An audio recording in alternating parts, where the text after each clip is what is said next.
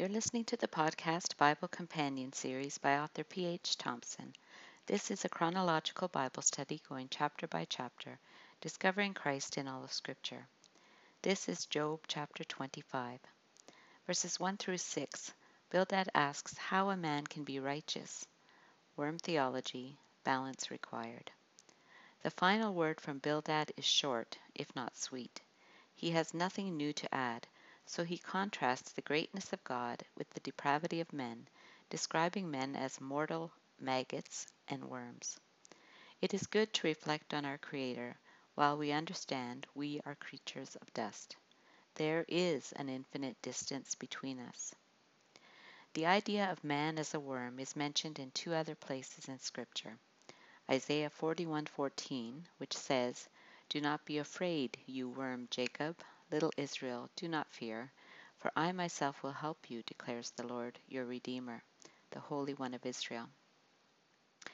And this shows their lowliness. And Psalm 22, considered to be a messianic psalm, which describes the future coming Messiah. In it, the Messiah says, But I am a worm and not a man scorned by everyone, despised by the people. So this relates to Jesus' condescension to become not just human, but a despised person, treated like a criminal, and executed on the cross.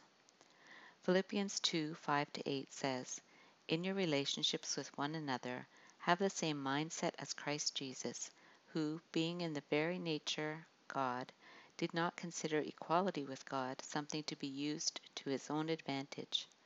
Rather, he made himself nothing by taking the very nature of a servant, being made in human likeness, and being found in appearance as a man, he humbled himself by becoming obedient to death, even death on a cross.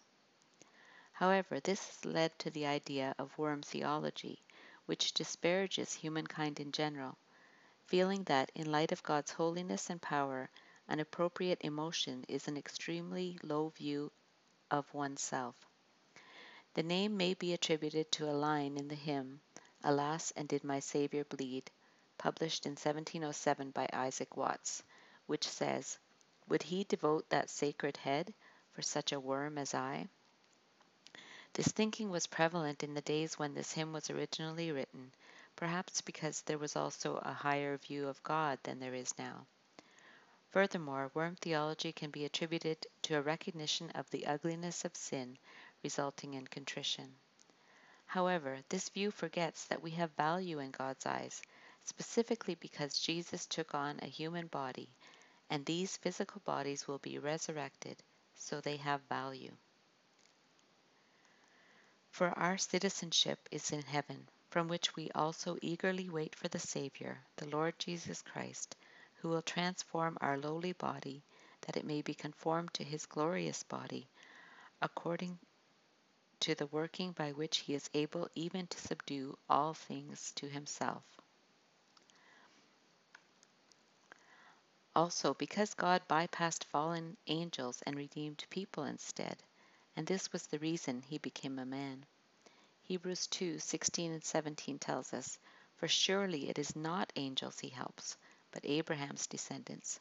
For this reason he had to be made like them, fully human in every way, in order that he might become a merciful and faithful high priest in, order, in service to God, that he might make atonement for the sins of the people. So balance is required. He asks an important question after extolling God's virtues of power and wisdom and describing his armies as innumerable. How, then, can a mortal be righteous before God? How can one born of a woman be pure? He argues again from the greater to the lesser to prove his point. If even the moon is not bright and the stars are not pure in his eyes, how much less a mortal who is but a maggot, a human being who is only a worm? No doubt he wanted to add, like you, Job.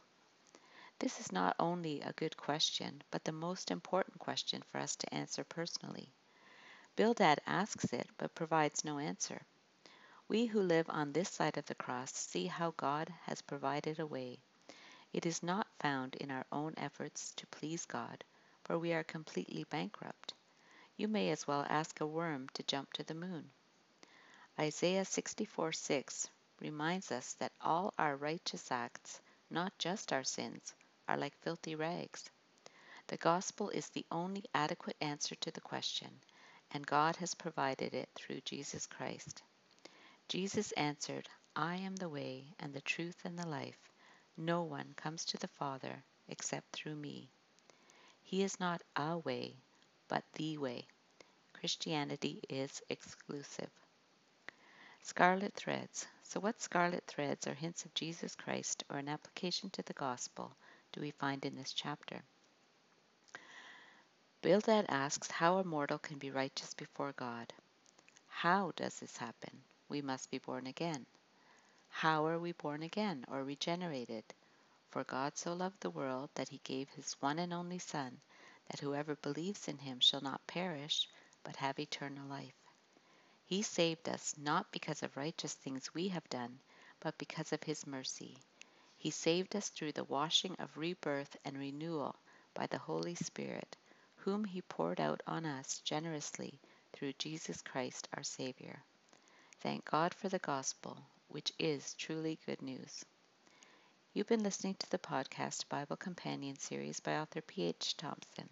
If you enjoyed this podcast, please subscribe and comment. Continue listening for Job chapter 26. May God bless the study of His Word.